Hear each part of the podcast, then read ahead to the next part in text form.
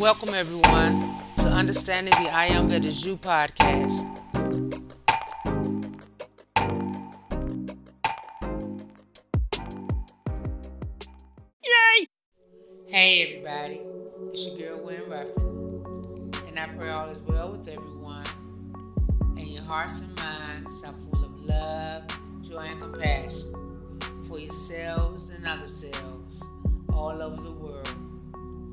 Where there seems to be more darkness than light at any point on the earth, wherever we may be, let us radiate the love and light of our own mighty I Am presence by thinking love, speaking love, and being love, by saturating the atmosphere with our divine love, because our divine love is power. And we're making the call for our own personal strength, peace, protection. Let us also make that call for all God's children and all God's creation. Amen. Give thanks and praises for love and life. And y'all be loved.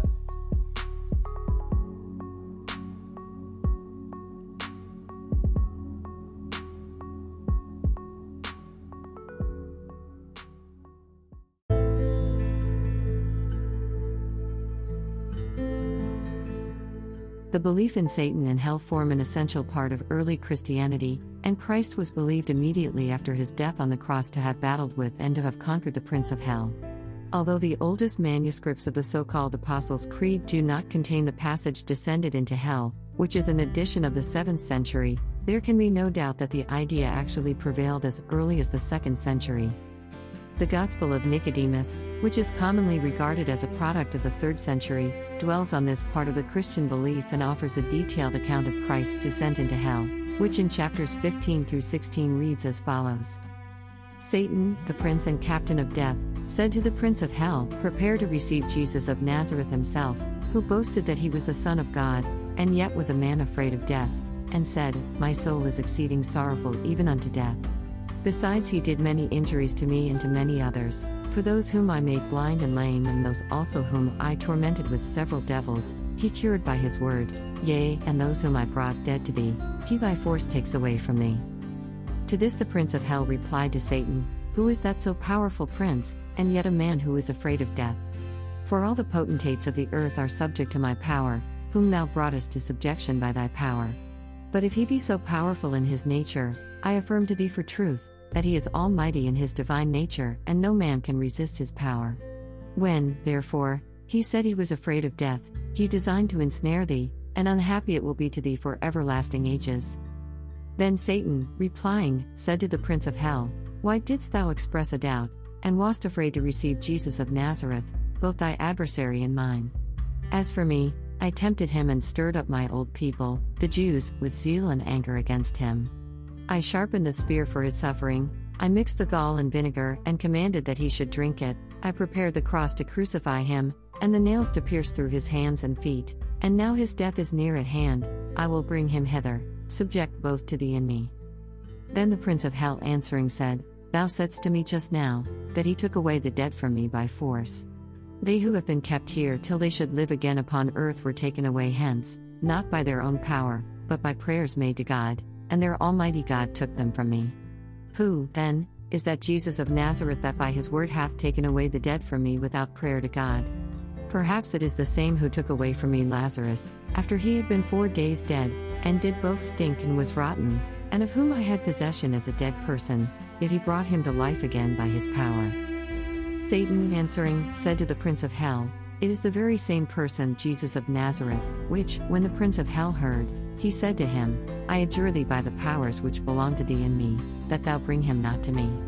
For when I heard of the power of his word, I trembled for fear, and all my impious company were at the same time disturbed. And we were not able to detain Lazarus, but he gave himself a shake, and with all the signs of malice he immediately went away from us, and the very earth in which the dead body of Lazarus was lodged, presently turned him out alive. And I know now that he is Almighty God who could perform such things, who is mighty in his dominion, and mighty in his human nature, who is the Saviour of mankind. Bring not, therefore, his person hither, For he will set at liberty all those whom I hold in prison under unbelief, and bound with the fetters of their sins, and will conduct them to everlasting life. And while Satan and the prince of hell were discoursing thus to each other, on a sudden there was a voice as of thunder and the rushing of winds, saying, Lift up your gates, O ye princes, and be ye lift up, O everlasting gates, and the King of glory shall come in. When the prince of hell heard this, he said to Satan, Depart from me and be gone out of my habitations, if thou art a powerful warrior, fight with the King of glory. But what hast thou to do with him? And then he cast him forth from his habitations. And the prince said to his impious officers, Shut the brass gates of cruelty and make them fast with iron bars, and fight courageously, lest we be taken captives. But when all the company of the saints heard this, they spake with a loud voice of anger to the prince of hell Open thy gates that the King of glory may come in. And the divine prophet David cried out, saying, Did not I when on earth truly prophesy and say, Oh, that men would praise the Lord for his goodness, and for his wonderful works to the children of men. For he hath broken the gates of brass, and cut the bars of iron in sunder. He hath taken them because of their iniquity, and because of their unrighteousness they are afflicted. After this, another prophet, namely, holy Isaiah, spake in like manner to all the saints Did not I rightly prophesy to you when I was alive on earth? The dead men shall live, and they shall rise again who are in their graves, and they shall rejoice who are in earth, for the dew which is from the Lord shall bring deliverance to them. And I said in another place, O death, where is thy victory? O death, where is thy sting? When all the saints heard these things spoken by Isaiah, they said to the prince of hell, Open now thy gates, and take away thine iron bars, for thou wilt now be bound, and have no power. Then there was a great voice, as of the sound of thunder, saying, Lift up your gates, O princes, and be ye lifted up, ye gates of hell, and the King of glory will enter in. The prince of hell, perceiving the same voice repeated, cried out as though he had been ignorant, Who is that King of glory? David replied to the prince of hell, and said, I understand the words of that voice, because I spake them by his Spirit. And now, as I have above said, I say unto thee, the Lord strong and powerful, the Lord mighty in battle, he is the King of glory, and he is the Lord in heaven and in earth. He hath looked down to hear the groans of the prisoners, and to set loose those that are appointed to death. And now, thou filthy and stinking prince of hell, open thy gates, that the King of glory may enter in, for he is the Lord of heaven and earth. While David was saying this, the mighty Lord appeared in the form of a man, and enlightened those places which had ever before been in darkness, and broke asunder the fetters which before could not be broken, and with his invincible power visited those who sat in the deep darkness by iniquity, and the shadow of death by sin. Impious Death and her cruel officers, hearing these things, were seized with fear in their several kingdoms, when they saw the clearness of the light, and Christ himself on a sudden appearing in their habitations, they cried out therefore, and said, We are bound by thee, thou seemest to intend our confusion before the Lord. History of the Devil, by Paul Carus, 1900.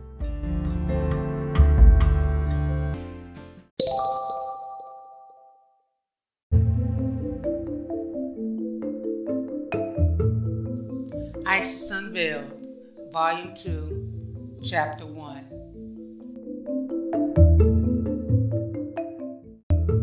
The Christians were the first to make the existence of Satan a dogma of the Church. And once that she had established it, she had to struggle for over 1,700 years for the repression of a mysterious force, which it was her policy to make appear of diabolical origin. Unfortunately, in manifesting itself, this force invariably tends to upset such a belief by the ridiculous discrepancy it presents between the alleged cause and the effects. If the clergy have not overestimated the real power of the archenemy of God, it must be confessed that he takes mighty precautions against being recognized as the Prince of Darkness who aims at our souls.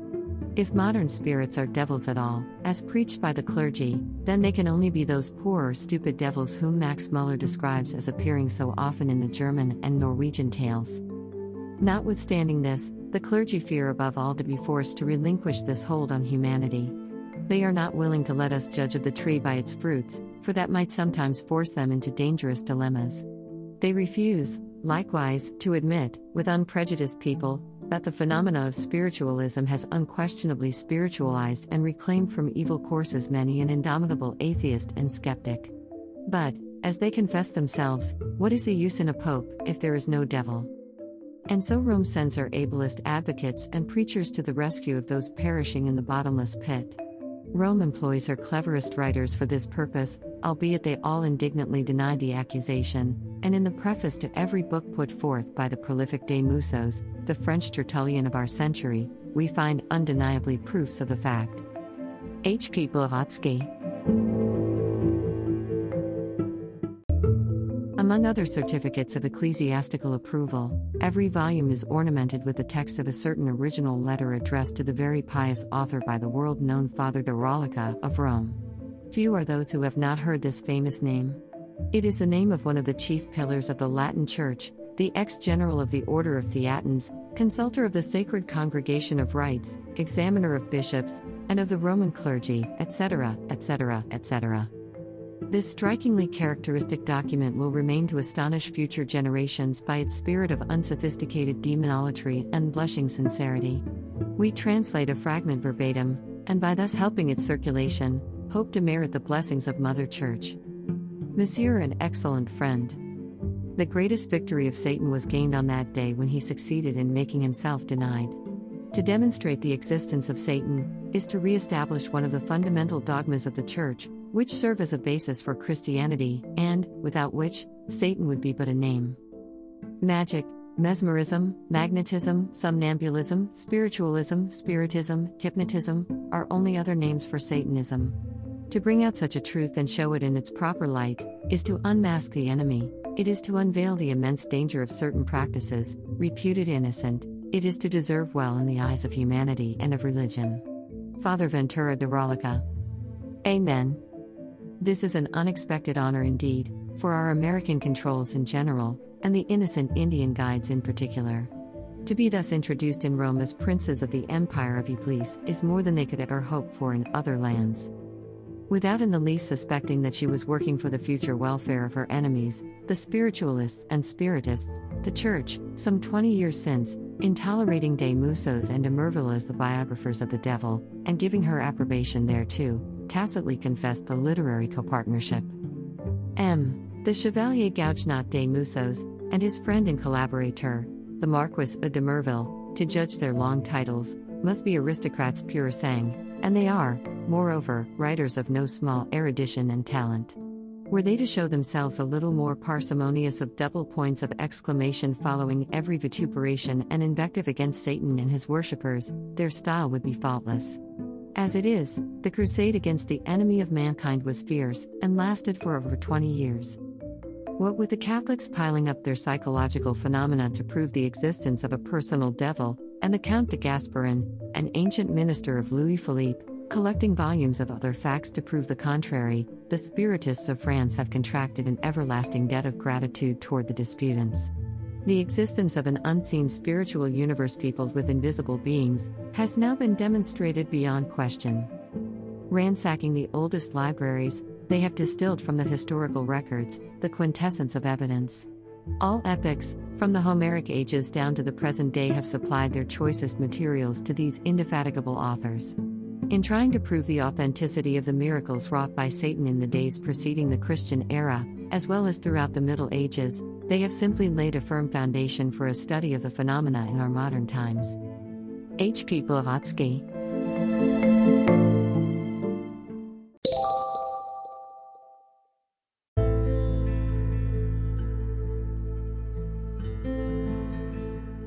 The I Am Discourses, Volume 15.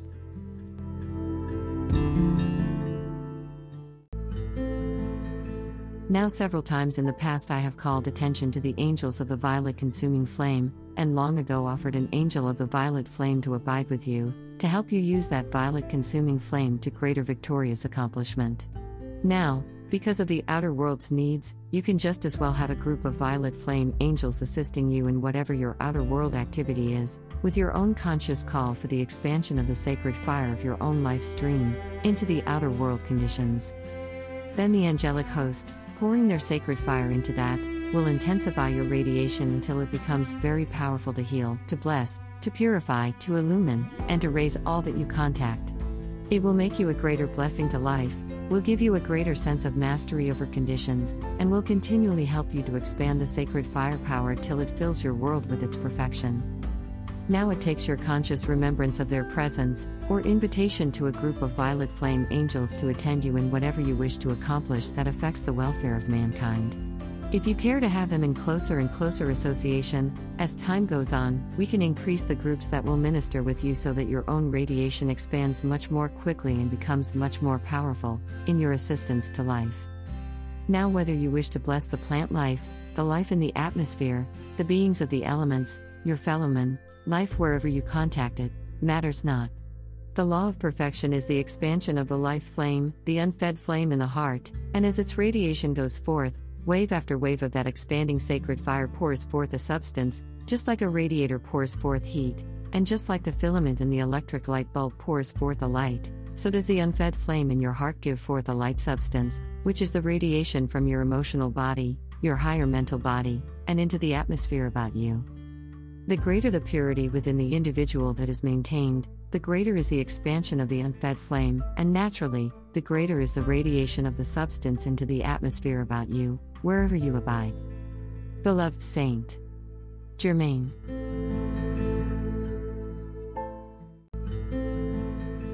Now I have a very serious reason for offering this to you tonight. There is a certain contamination in the atmosphere of Earth from various causes. If you do not surround yourselves by your own sun presence and radiation of this substance from the sacred fire, then you have no insulation or protection from the substance in the atmosphere that is thrown off by discordant conditions. So, if you care to cooperate with this which I offer, it is for the establishment of an atmosphere about you of cosmic light substance from our Ascended Master Octave. It isn't just universal light substance, it's the substance from the Ascended Master's octave that is charged with eternal perfection, and naturally, that allows the unfed flame in your own heart to expand more rapidly, for your more victorious accomplishment in outer world activities, as well as the attainment of the ascension. I assure you, the angelic host will give you every assistance in this capacity to help you attain the ascension as you've called. And when mankind awakens enough by allowing the desire for that perfection to fill the outer self, when the outer self is completely filled with that consuming desire for the perfection of the mighty I am presence in the ascension, and the consuming desire to pour the great universal cosmic Christ love to life, you will find the angelic host ever about you. I trust you will enter into this deeply and understand the opportunity that is yours and the assistance I would so love to give, by calling groups of the angels of the violet flame to abide with you for this greater accomplishment, for the nation and the world. I hope I may have your cooperation. Applause. Thank you, precious ones. Won't you be seated, please, and just remain so? Beloved Saint Germain.